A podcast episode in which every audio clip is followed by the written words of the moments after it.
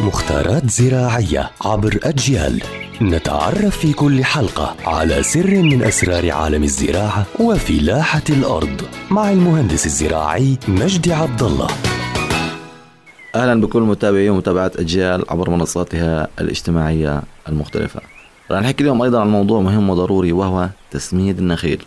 طبعا ننوه لموضوع إنه دائما النبات هو كائن حي زيه زي الإنسان زيه زي الحيوان الله يعزكم فهو بحاجة لغذاء يعني الماء غير كافي. الماء مهم وضروري لأي نبات لكن غير كافي.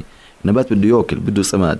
فالسماد الواجب والضروري والمهم لاشجار النخيل بشكل عام اللي هي سماد الدواجن مع البقر اللي هو سماد ممزوج يعني بقري مع دواجن ويوضع للنخل اللي عمر ثلاث أربع سنوات كيس بمعدل 25 كيلو جرام أما للشجرة الكبيرة فبإمكانك وضع 50 كيلو جرام طبعا الطريقة المتبعة إنه دائما ببعد عن ساق الشجرة بمقدار متر بحفر بالأرض 50 سنتي وبوضع السماد من أجل إنه جذور هاي النباتات وجذور النخلة تمتصوا بالإشي الضروري. وأيضا في الصيف في الربيع في الخريف طبعا زي ما حكينا ممنوع إنك تستمر بهاي الأسمدة البقري أو الدواجن لأنها بتأثر على الشجرة ممكن تموتها ممكن تضعفها.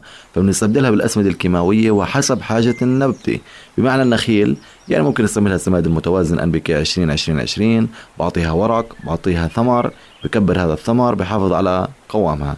فهذا بالنسبة لموضوع تسميد النخيل. يعطيكم العافية.